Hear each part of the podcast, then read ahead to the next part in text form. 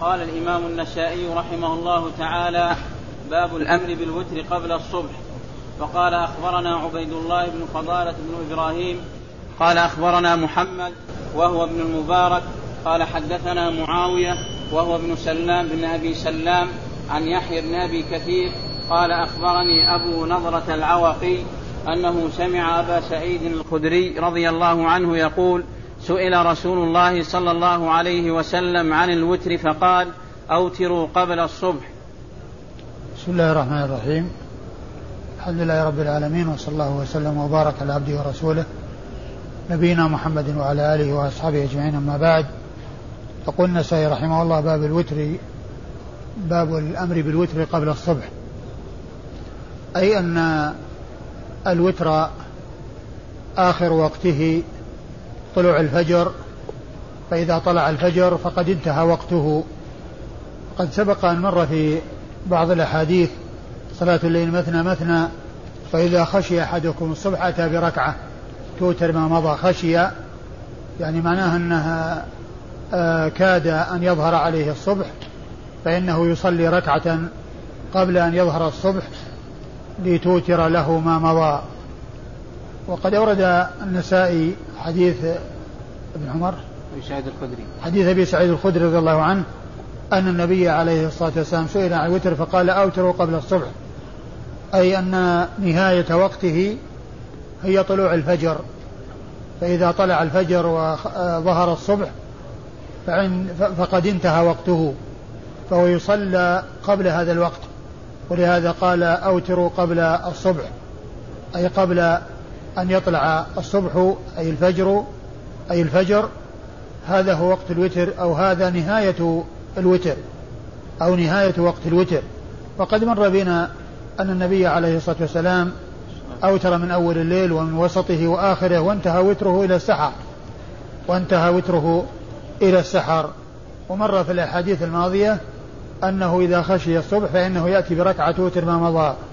وهذا يقول فيه النبي صلى الله عليه وسلم أوتروا قبل الصبح أي قبل أن يخرج وقت آه الوتر الذي هو طلوع الفجر. و إسناد الحديث يقول النسائي أخبرنا عبيد الله بن فضالة بن إبراهيم. أخبرنا عبيد الله بن فضالة بن إبراهيم. أخبرنا عبيد الله بن فضالة بن إبراهيم وهو ثقة أخرج حديثه النسائي وحده. نعم. أخرج حديثه النسائي وحده. قال أخبرنا محمد وهو ابن المبارك. أخبرنا محمد وهو ابن المبارك وهو ثقة أخرج له أصحاب الكتب الستة وكلمة هو ابن المبارك التي قال الذي قالها هو النسائي أو من دون النسائي. نعم. قال حدثنا معاوية وهو ابن ابن سلام بن أبي سلام. قال حدثنا معاوية وهو ابن سلام بن أبي سلام. معاوية ابن سلام بن أبي سلام أبو سلام آه ثقة أخرج حديثه أصحاب الكتب الستة. وقوله هو ابن سلام بن أبي سلام هذه الذي زادها من دون تلميذه من دون تلميذه. وهو المبارك محمد بن محمد بن نعم. من دون محمد بن مبارك. من دون محمد بن مبارك الذي هو عبيد الله. ابن فضالة ابن إبراهيم أو من دونه وهو ثقة حديثه عند أصحاب الكتب الستة أي معاوية بن سلام أيوة. عن يحيى بن أبي كثير. عن يحيى بن أبي كثير اليمامي وهو ثقة يرسل ويدلس وحديثه عند أصحاب الكتب الستة. قال أخبرني أبو نظرة قال أخبرني أبو نظرة العوقي وهو المنذر بن مالك البصري وهو ثقة أخرج حديثه البخاري تعليقا ومسلم وأصحاب السنة الأربعة وهو مشهور بكنيته أبو نظرة عن أبي سعيد. عن أبي سعيد الخدري وهو سعد بن مالك بن سنان الخدري صاحب رسول الله صلى الله عليه وسلم مشهور بكنيته ونسبته بكنيته أبي سعيد وبنسبته الخدري وهو بيت من بيوت الأنصار وحديثه وهو, وهو من السبعة المعروفين بكثرة الحديث عن رسول الله صلى الله عليه وسلم من أصحابه الكرام رضي الله تعالى عنهم وأرضاهم وهم أبو هريرة وابن عمر وابن عباس وأبو سعيد وجابر وأنس وأم المؤمنين عائشة هؤلاء سبعة عرفوا بكثرة الحديث عن النبي صلى الله عليه وسلم من أصحابه الكرام رضي الله تعالى عنهم وأرضاهم نعم. وقال أخبرنا يحيى بن دروس قال حدثنا أبو إسماعيل القناد قال حدثنا يحيى وهو ابن أبي كثير عن أبي نضرة عن أبي سعيد رضي الله تعالى عنه عن النبي صلى الله عليه وسلم قال أوتروا قبل الفجر. ثم أوتر النس... أورد النسائي حديث أبي سعيد من طريق أخرى وهو بلفظ الطريقة السابقة. أوتروا قبل الفجر أي قبل خروج الفجر. الذي به ينتهي الليل الذي به ينتهي الليل والذي به يبدأ الصيام في حق من يريد أن يصوم. فنهاية الليل تكون بطلوع الفجر ولهذا الصيام من طلوع الفجر إلى غروب الشمس من طلوع الفجر إلى غروب الشمس. فالوتر هو عند طلوع الفجر ينتهي وبعد ذلك يقضى ولكن يقضى بعد طلوع الشمس كما كان رسول الله صلى الله عليه وسلم يفعل ذلك. وإسناد الحديث يقول النسائي أخبرنا يحيى بن درست. أخبرنا يحيى بن درست البصري وهو ثقة أخرج حديثه أبو داود والترمذي والنسائي. الترمذي والنسائي. الترمذي والنسائي وابن ماجه. الترمذي والنسائي وابن ماجه. يروي عن أبي إسماعيل القناد وهو إبراهيم بن عبد الملك وهو ثقة ثقة ولا صدوق؟ صدوق في حفظه شيء. وهو صدوق في حفظه شيء. أخرج حديثه الترمذي والنسائي. أخرج حديثه الترمذي والنسائي. عن يحيى. عن يحيى بن أبي كثير وقد مر ذكره. عن أبي نضرة عن أبي سعيد وقد مر ذكرهم. قال باب الوتر بعد الأذان. وقال أخبرنا يحيى بن حكيم قال حدثنا ابن أبي عدي عن شعبة عن إبراهيم بن محمد بن المنتشر عن أبيه أنه كان في مسجد عمرو بن شرحبيل فأقيمت الصلاة فجعلوا ينتظرونه فجاء فقال إني كنت أوتر. قال وسئل عبد الله هل بعد الأذان مت قال نعم وبعد الإقامة وحدث عن النبي صلى الله عليه وسلم أنه نام عن الصلاة حتى طلعت الشمس ثم صلى. ثم ورد النسائي الوتر بعد الأذان. الوتر بعد الأذان يعني قضاء يعني بعد بعد أذان الصبح. قضاء وليس أداء لأن الأداء إنما هو آه ينتهي بطلوع الفجر. وهذه الترجمة يراد بها الوتر بعد الأذان قضاء. وقد أورد النسائي حديث ابن مسعود رضي الله تعالى عنه الذي فيه أنه سئل عن الوتر بعد الأذان فقال أيوتر بعد الأذان؟ قال نعم وبعد الإقامة. ثم حدث عن النبي صلى الله عليه وسلم أنه آه، نام عن صلاة الصبح وقام بعد طلوع الشمس وصلى أي أنه قضاها بعد طلوع الشمس أي بعد خروج وقتها. قال فكذلك الوتر يقضى بعد خروج وقته. هذا هو محل الاستدلال أو وجه الاستدلال من أو استدلال عبد الله بن مسعود رضي الله عنه على آه، ما استدل به وهو قضاء الوتر بعد الأذان. وقال أيضا وبعد الإقامة. وليس المقصود أنه بعد الإقامة أنه يقوم يوتر ويدخل في الصلاة يوتر لأنه جاء عن النبي عليه الصلاة والسلام أنه قال إذا أقيمت الصلاة فلا صلاة إلا المكتوبة. إذا أقيمت الصلاة فلا صلاة إلا المكتوبة. ولعل المقصود من ذلك أنه بعد الصلاة وأنه يقضيها بعد الصلاة. لا يقضيها أي الوتر. ولكن آه الذي آه وابن عباس وابن مسعود رضي الله عنه ما عنده مستند يعني كما يظهر إلا القياس بعد خروج الوقت. القياس بعد القياس على قضاء الصلاة بعد خروج وقتها. فقاس الوتر بأنه يقضى بعد خروج وقته. وذلك بعد بعد الأذان. لكن الذي جاء عن النبي عليه الصلاة والسلام كما مر في حديث عائشة أنه كان يقضيه ضحى ولكنه يقضيه آه، مشفوعا وليس وترا لأنه كان من عادته أنه يصلي 11 ركعة من الليل. فإذا شغله عنها وجع أو غيره فإنه يصلي من النهار 12 ركعة. يصلي من الضحى أو من النهار 12 ركعة يعني قضاء. وهذا يدلنا على أن من فاته الوتر فإنه يقضيه في الضحى آآ آآ آآ مشفوعا وليس وترا. عدد الركعات وزيادة ركعة واحدة. وزيادة ركعة واحدة. وعمرو بن شرحبيل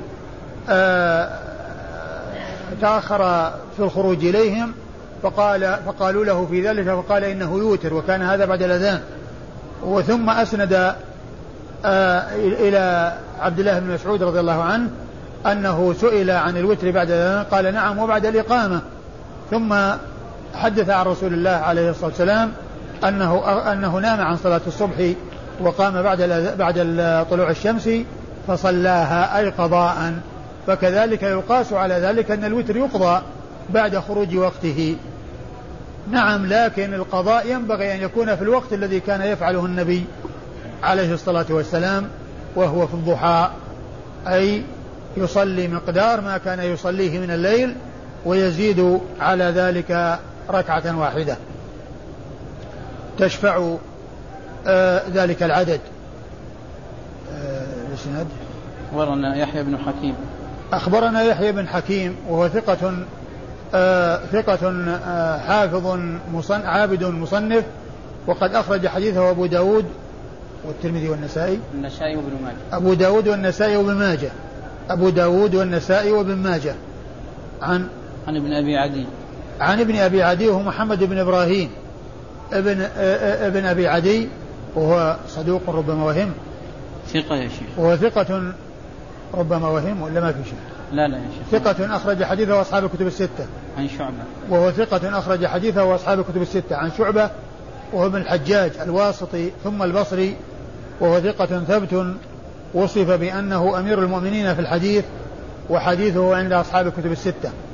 عن إبراهيم بن محمد بن المنتشر. عن إبراهيم بن محمد بن المنتشر الكوفي وهو ثقة حديثه عند أصحاب الكتب الستة عن أبيه آه، محمد بن المنتشر الكوفي وحديثه وهو ثقة حديثه عند أصحاب الكتب الستة أيضا. عن عمرو بن شرحبيل آه هي شرحبيل لا شرحبيل؟ يعني عندكم في شرحبيل. لا يعني تشكيل لا إلا في التقريب. نعم. في التقريب. ها؟ أي نعم. المسجد له وهو الراوي أيضا. نعم. هو الذي حدث محمد المنتشر. عن ابن مسعود. شوف التقريب يا شيخ. أيوه. عمرو بن شرحبيل. الضم يا شيخ شرحبيل. يعني بالضم والفتح. نعم. الضم والفتح. نعم فتح يعني بالحروف ولا بالشكل لا قال هو عمر بالشكل يا شيخ. لا ما في ما فيه ما في لا لا. ما قال بضم كذا وفتح كذا؟ لا يا شيخ. آه. آه عمرو بن شرحبيل الكوفي آه الهمداني ثقة مخضرم أخرج حديثه أصحاب الكتب الستة إلا أبا داود. إلا ابن ماجه. إلا, إلا ابن ماجه؟ أصحاب الكتب الستة إلا ابن ماجه. آه أخرج حديثه أصحاب الكتب الستة إلا ابن ماجه. يروي عن عبد الله بن مسعود. هو هو أوتر بعد الأذان وأخبر بأن ابن مسعود سئل عن الوتر بعد الأذان فقال نعم وبعد الإقامة. وثم حدث ابن مسعود عن النبي عليه الصلاة والسلام أنه نام عن صلاة الصبح ولما قام بعد طلوع الفجر قضاء صلاها أي قضاء فيقاس على ذلك قضاء الوتر. ولكن آه، ما جاء عن النبي عليه الصلاة والسلام من صلاتها من النهار وأنه يشفعها بحيث يكون المقدار الذي كان يصليه وزيادة ركعة هذا هو الذي يدل عليه فعله الذي هو آه، نص في الموضوع. وأما ابن مسعود رضي الله عنه فاستدلاله إنما هو استنباط وقياس. قال باب الوتر على الراحلة.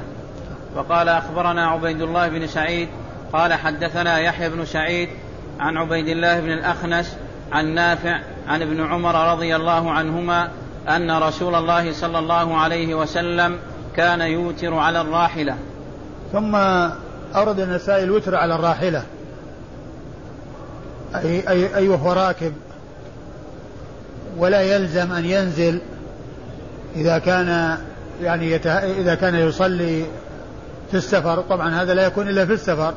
لأن صلاة النافلة إنما تكون في السفر على الراحلة وكذلك الوتر إذا إذا صلى إذا صلى النوا إذا صلى آه، في الليل على الرواحل فإنه يوتر فإنه يوتر في نهاية صلاته ولا ينزل للوتر ولا ينزل لأن يأتي بالوتر. وهذا مما يستدل به على أن الوتر ليس بواجب. لأن الرسول صلى الله عليه وسلم ما كان ينزل إلا لأداء الصلوات عندما كان يتنفل يوتر على الراحلة ولا ينزل إلا لأداء الصلوات المفروضة فإنه ينزل ويصلي على الأرض ولا يصلي وهو آه، راكب على الدابة كشأنه في النوافل وإنما كان صلاته آه، على الراحلة متنفلا وليس مفترضا فكونه يصلي الوتر على الراحلة يفيد أنه من جملة النوافل وليس من جملة الأشياء الواجبة وأنه ليس من جملة ما هو واجب بل جملة من جملة ما هو مندوب بل هو من المندوبات المتأكدة المستحبة المؤكدة. ولم يكن النبي عليه الصلاة والسلام ينزل إلا للفريضة. نعم. إسناد و وكما قلت هذا إنما هو في السفر فليس الانسان أن يتنفل وهو راكب في الحضر وإنما التنفل على الراحلة أو على وهو راكب إنما يكون في السفر. هذا هو الذي ثبت عن رسول الله عليه الصلاة والسلام لأن النزول للنوافل وإطالة النوافل آه، يفوت معه آه، المقصود من السير. بخلاف الإنسان الذي هو في البلد فإنه ليس مثل المسافر الذي يريد أن يقطع المسافة فهو لو نزل وجلس يصلي وأطال الصلاة يفوت عليه الوقت. بل الذي هو في البلد يعني في أي وقت يشاء ينهي هذا الركوب الذي يكون هو عليه ويصلي آه، متنفلا على الأرض. لكن في حال السفر لا سيما مع طول المسافة ومع كثرة الصلاة وإطالة الصلاة فلو نزل ذهب عليه الليل وهو يصلي في, آه، في الأرض ولم يمشي ولم يقطع مسافة. فجاءت السنة بأن الإنسان يتنفل وهو راكب على دابته. نعم. أخبرنا عبيد الله بن سعيد. أخبرنا عبيد الله بن سعيد هو السرخسي وهو ثقة مأمون سني أخرج له البخاري ومسلم والنسائي. يحيى بن سعيد. عن يحيى بن سعيد القطان البصري ثقة ثبت ناقد متكلم في الرجال جرحا وتعديلا وحديثه عند أصحاب الكتب الستة. عن عبيد الله بن الأخنس. عن عبيد الله بن الأخنس. إيش قال عنه؟ صدوق. صدوق أخرج له؟ الجماعة. وهو صدوق أخرج له أصحاب الكتب الستة. عبيد الله بن الأخنس. عن نافع عن ابن عمر. عن نافع مولى بن عمر وهو ثقة ثبت حديثه عند أصحاب الكتب الستة. عن عبد الله بن عمر رضي الله تعالى عنهما وقد مر ذكره. قال أخبرنا إبراهيم بن يعقوب قال أخبرني عبد الله بن محمد بن علي قال حدثنا زهير عن الحسن بن الحر عن نافع أن ابن عمر رضي الله عنهما كان يوتر على بعيره ويذكر أن النبي صلى الله عليه وسلم كان يفعل ذلك. ثم أورد حديث ابن عمر وأنه كان يوتر على البعير ويذكر أن النبي صلى الله عليه وسلم كان يفعل ذلك. يعني أنه يقتدي بالنبي عليه الصلاة والسلام بفعله هذا فهو أوتر على بعيره اقتداء بالنبي عليه الصلاة والسلام لأنه فإنه كان يوتر على البعير. يعني لا يحتاج إلى أن ينزل فيوتر على الأرض. إذا كان يتنفل وهو راكب فإنه يوتر وهو راكب. ولا ينزل للوتر كما ينزل للفريضة. بل النزول إنما هو للفرائض وليس للنوافل بما فيها الوتر. الإسناد؟ قال أخبرنا إبراهيم بن يعقوب. أخبرنا إبراهيم بن يعقوب هو الجوزجاني وهو ثقة حافظ أخرج حديثه أبو داود و الترمذي والنسائي. نعم. أبو داود والترمذي والنسائي. قال أخبرني عبد الله بن محمد بن علي. أخبرنا أخبرنا عبد الله بن محمد عبد الله بن محمد بن علي. ابن علي النفيل النوفلي آه، نعم هو النفيلي آه، آه، النفيلي وهو ثقة حافظ ثقة حافظ أخرج له البخاري وأصحاب السنن الأربعة. البخاري وأصحاب السنن الأربعة. قال حدثنا زهير قال حدثنا زهير بن معاوية بن حديج الكوفي وهو ثقة ثبت حديثه عند أصحاب الكتب الستة. عن الحسن بن الحر. عن الحسن بن الحر وهو ثقة فاضل أخرج حديثه أبو داود في القدر والنسائي. داود في القدر يقول ها؟ داود في السنن. ها؟ عندنا في السنن يا شيخ أبو داود في السنن؟ يعني ما هو دال قا- قاف دال؟ لا أنا ما. ها؟ أنا في النسخة اللي عندي هذه دال سال ماني متأكد يا شيخ. اللي في آه، الذي آه، في النسخة المصرية عندي قاف دال سين. قد مر بنا أظن هذا الرجل. مر نعم يا شيخ. أي نعم. مر قبل كم يوم؟ يعني آه، لا أدري هل تهذيب الكمال فيه أبو داود في السنن أو في القدر. على كل يعني المعول عليه ما في تهذيب الكمال. والنسخة المصرية ال- من التقريب فيها أبو داود في القدر والنسائي. قال أخبرنا قتيبة قال حدثنا مالك عن أبي بكر بن عمر بن عبد الرحمن بن عبد الله بن عمر بن الخطاب. بن الحر يروي عن من؟ من يا شيخ؟ الحسن بن الحر يروي عن من؟ النافع عن النافع عن ابن عمر. نعم وقد مر ذكرهما. نعم.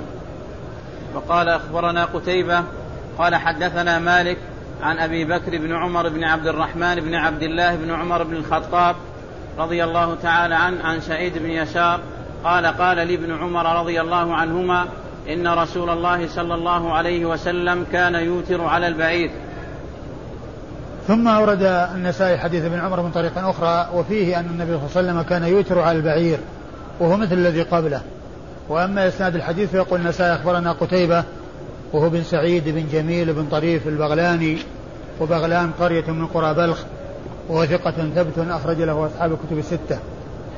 عن مالك بن أنس إمام دار الهجرة المحدث الفقيه الإمام المشهور أحد أصحاب المذاهب الأربعة من مذاهب أهل السنة وحديثه عند أصحاب الكتب الستة. عن أبي بكر. عن أبي بكر آه، ابن عمر ابن عبد الرحمن ابن عمر بن الخطاب. بن عبد الله. ابن عبد الله بن عمر بن الخطاب وهو المدني وهو ثقة أخرج له أصحاب الكتب الستة. إلا أبا داود. ها؟ إلا أبا داود. أخرج له أصحاب الكتب الستة إلا أبا داود. أخرج له أصحاب الكتب الستة إلا أبا داود. عن سعيد بن يسار. عن سعيد بن يسار. وهو ثقة أخرج له أصحاب الكتب الستة. ثقة متقن أخرج له أصحاب الكتب الستة. عن ابن عمر. نعم. عن ابن عمر رضي الله تعالى عنهما وقد مر ذكره. قال باب كم الوتر. وقال أخبرنا محمد بن يحيى بن عبد الله. قال حدثنا وهب بن جرير. قال حدثنا شعبة عن أبي التياح عن أبي مجلس عن ابن عمر رضي الله عنهما أن النبي صلى الله عليه وسلم قال الوتر ركعة من آخر الليل. ثم ورد النسائي إيش الترجمة؟ باب كم الوتر؟ باب كم الوتر؟ أي مقداره ما هو مقدار الوتر؟ ومقداره ركعة. يعني أقله ركعة واحدة. أقله ركعة واحدة يأتي بها في آخر الليل. فلو أنه آآ آآ نام واستيقظ وبقي مقدار ركعة قبل الفجر فإنه يأتي بركعة. وكذلك لو أراد أن يوتر بركعة من أول الليل أو من وسطه أو آخره فإن هذا هو أقل الوتر. لكن الذي ينبغي للإنسان لا يقتصر عليها وإنما يضيف إليها ركعتين ويزيد على ذلك ما شاء. وحصول الوتر بركعة واحدة أو أداء الوتر بركعة واحدة سائغ سائغ جاءت به السنة عن رسول الله صلى الله عليه وسلم ومنه هذا الحديث الوتر ركعة من آخر الليل وهذا فيما إذا كان يثق بقيامه أما إذا كان لا يثق بقيامه ويخشى أن آه لا يستيقظ فإنه يوتر قبل أن ينام كما جاء ذلك عن رسول الله صلى الله عليه وسلم حيث أوصى بعض أصحابه بالوتر قبل النوم. وهذا محمول على ما إذا لم يتمكن من القيام أو يخشى أن لا يقوم. والإسناد؟ قال أخبرنا محمد بن يحيى بن عبد الله. أخبرنا محمد بن يحيى بن عبد الله وهو الذهلي النيسابوري وهو ثقة حافظ أخرج له البخاري وأصحاب السنة الأربعة. قال حدثنا وهب بن جرير. قال حدثنا وهب بن جرير بن حازم البصري وهو ثقة أخرج له أصحاب الكتب. نعم. وهو ثقة أخرج له أصحاب الكتب الستة. قال حدثنا شعبة. قال حدثنا شعبة وقد مر ذكره. عن أبي التياح. عن أبي التياح وهو حميد. يزيد بن يزيد بن حميد. وهو يزيد بن حميد. وهو ثقة أخرج له أصحاب الكتب الستة. عن أبي مجلز وهو حميد بن لاحق. وهو ثقة أخرج له أصحاب الكتب الستة أيضا. أو لاحق بن حميد يا شيخ. حميد بن لاحق ولا لاحق بن حميد؟ لاحق بن حميد. لاحق بن حميد. هو لاحق بن حميد وهو ثقة أخرج له أصحاب الكتب الستة. عن ابن عمر.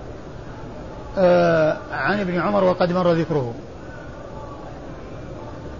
قال أخبرنا محمد بن بشار قال حدثنا يحيى ومحمد قال حدثنا ثم ذكر كلمة معناها شعبة عن قتادة عن أبي مجلس عن ابن عمر رضي الله عنهما عن النبي صلى الله عليه وسلم قال الوتر ركعة من آخر الليل. ثم أورد حديث ابن عمر من طريق أخرى وهو مثل الذي قبله تماما وأن الوتر ركعة من آخر الليل. فالمتن هو المتن. وأما الإسناد فيقول النسائي أخبرنا محمد بن بشار هو الملقب بن دار البصري ثقة أخرج له أصحاب الكتب الستة. وهو بل هو شيخ لأصحاب الكتب الستة. روى عنه مباشرة وبدون واسطة. عن قال حد قال حدثنا يحيى ومحمد. يحيى هو بن سعيد القطان. ثقة ثبت مر ذكره قريبا. ومحمد هو بن جعفر الملقب غندر. وحديث البصري وحديثه عند أصحاب الكتب الستة. قال آه، حدثنا ثم ذكر ثم ذكر كلمة معناها شعبة عن عن قتادة و آه، هو قال كلمة حدثنا جاءت قبل ذكر الكلمة التي آه، أشار إلى معناها وقال بعد ذلك شعبة عن فلا أدري آه، ما المقصود من قوله معناها إلا أن يكون يعني متردد هل ذكر بالاسم اللي هو شعبة أو ذكر بالكنية أو ذكر بلفظ آخر أو ذكر بلفظ آخر يعني هل ذكر باسمه أو بكنيته أو بلفظ آخر غير هذا. وهو مشهور باسمه شعبة. أيوه. عن قتادة بن دعامة السدوسي البصري وهو ثقة أخرج له أصحاب الكتب الستة. عن أبي مجلز عن ابن عمر وقد مر ذكرهما. ومما يذكر أن شعبة إذا روى عن مدلس فتدليسه مأمون لأنه لا يروي عن شيوخه المدلسين إلا ما صرحوا فيه بالسماع أو ما كان مسموعا لهم إلا ما كان مسموعا لهم. فإذا جاء شعبة يروي عن مدلس فيحمل على أنه متصل وأنه آه وأن شيخه آه أمن تدليسه لأنه لا يروي عن شيوخه المدلسين إلا ما هو مسموع لهم. عن ابن مجلس عن ابن عمر وقد مر ذكرهما. نعم. وقال أخبرنا الحسن بن محمد عن عفان قال حدثنا همام قال حدثنا قتادة عن عبد الله بن شقيق عن ابن عمر رضي الله عنهما أن رجلا من أهل من أهل البادية سأل رسول الله صلى الله عليه وسلم عن صلاة الليل قال مثنى مثنى والوتر ركعة من آخر الليل. ثم أورد حديث ابن عمر رضي الله تعالى عنهما من طريق أخرى وفيه أن رجلا من المسلمين سأل رسول الله صلى الله عليه وسلم عن صلاة الليل فقال مثنى مثنى والوتر ركعة من آخر الليل. أي أن الوتر ركعة واحدة يوتر بها ما مضى أو يؤتى بها وحدها أو يؤتى بها وحدها ليس قبلها شيء. آه والإسناد؟ قال أخبرنا الحسن بن محمد. أخبرنا الحسن بن علي بن محمد هو الزعفراني. الحسن بن محمد الزعفراني آه وهو وهو ثقة أخرج حديثه؟ البخاري وأصحاب السنن. أخرج حديثه البخاري وأصحاب السنن. عن عفان. عن عفان بن مسلم الصفار وهو ثقة حديثه عند أصحاب الكتب الستة عن همام بن يحيى البصري وهو ثقة أيضا حديثه عند أصحاب الكتب الستة. قال حدثنا قتادة. عن قتادة وقد مر ذكره. عن عبد الله بن عن عبد الله بن شقيق وهو العقيلي الكوفي وهو ثقة أخرج حديثه البخاري في الأدب المفرد ومسلم وأصحاب السنن الأربعة. عن ابن عمر نعم. عن ابن عمر رضي الله تعالى عنهما وقد مر ذكره. والله تعالى أعلم وصلى الله وسلم وبارك على عبده ورسوله نبينا محمد وعلى آله وأصحابه أجمعين.